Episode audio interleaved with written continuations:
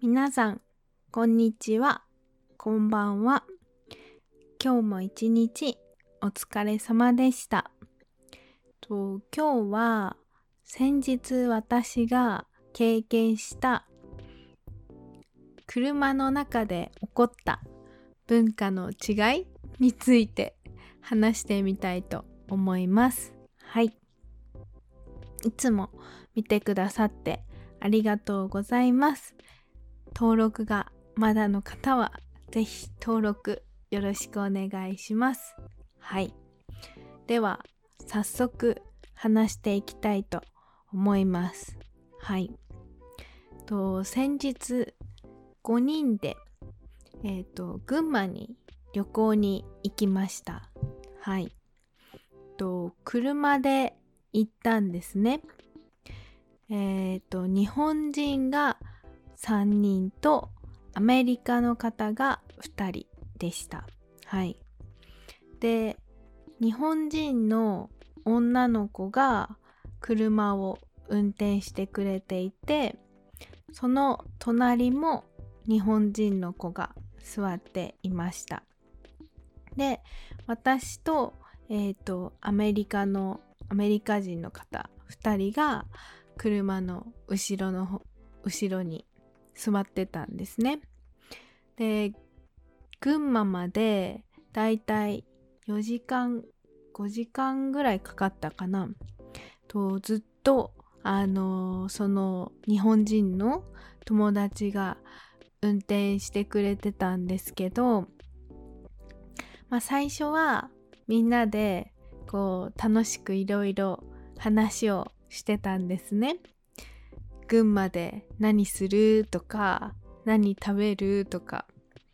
でしばらくしたらなんか静かになったんですね。でちょっと横を見てみると一人はイヤホンで音楽を聴いて本を読んでました。で一人はえっ、ー、とイヤホンをつけて YouTube を見てました。はい。私はそれを見てびっくりしてなんか最初すごいえめっちゃ失礼じゃんと思ったんですよ。と運転してくれてる子がいるのにあのねイヤホンつけて YouTube 聞いたり音楽聴いたりめっちゃ失礼じゃん と思ったんですね。でなんかっていうのも日本ではあの車1台こうみんなであのこう車内の雰囲気を楽しくまあ保とうというかあの運転手さんが運転頑張ってくれてるしあの飽きさせないようになんか楽しい話を続けようみたいななんか暗黙のルールっていうんですかねあると思うんですね。それでびっくりして聞いてみたんですよ。あの怒ったわけじゃないですよ。聞いてみたんですね。そしたらなんかアメリカではこう助手席運転手さんの隣に座った人はこう道案内したりとか音楽変えたりとかあのこう運転手さんのサポートをしないといけないけど後ろに座った人はの好きに過ごしていい。好きに過ごすのがあのアメリカスタイルだよみたいなことを教えてもらったんですね。それでえーと思って。最初はなんかすごいすごい失礼なやつじゃん。と思ったんですけどあそれがあの文化なんだ。これは文化の違いなんだ。と分かってなんか面白いなと思いました。はい。なんか知らなかったら怒ってたかもしれないなと思いました。はい。なんか大学生の時にえー、っとまあ同じようにあのそれは違う友達なんですけど日本人のみんな日本人で5人で車でお出かけした時に帰りあの夜遅くなったので後ろに座ってた3人がみんな寝ちゃったんですね。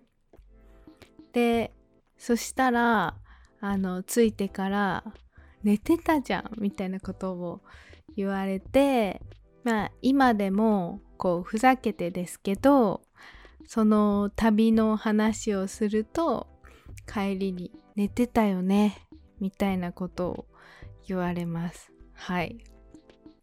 まあそれぞれ個人差はあると思うんですけど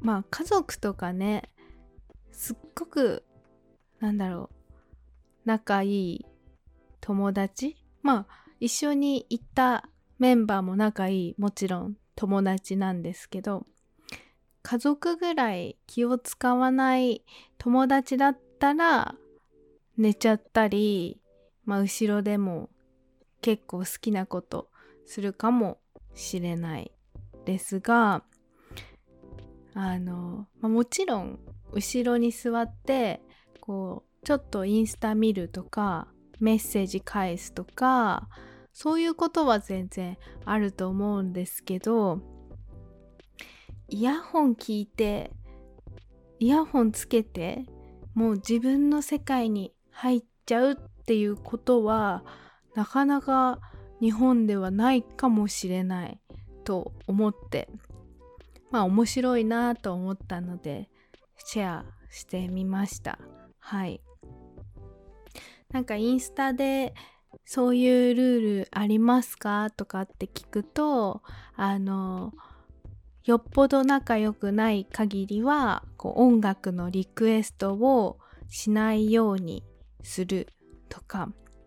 なんかまあ人によって個人でもいろいろ違う気の使い方があったりするのかなと思ったりします。はい。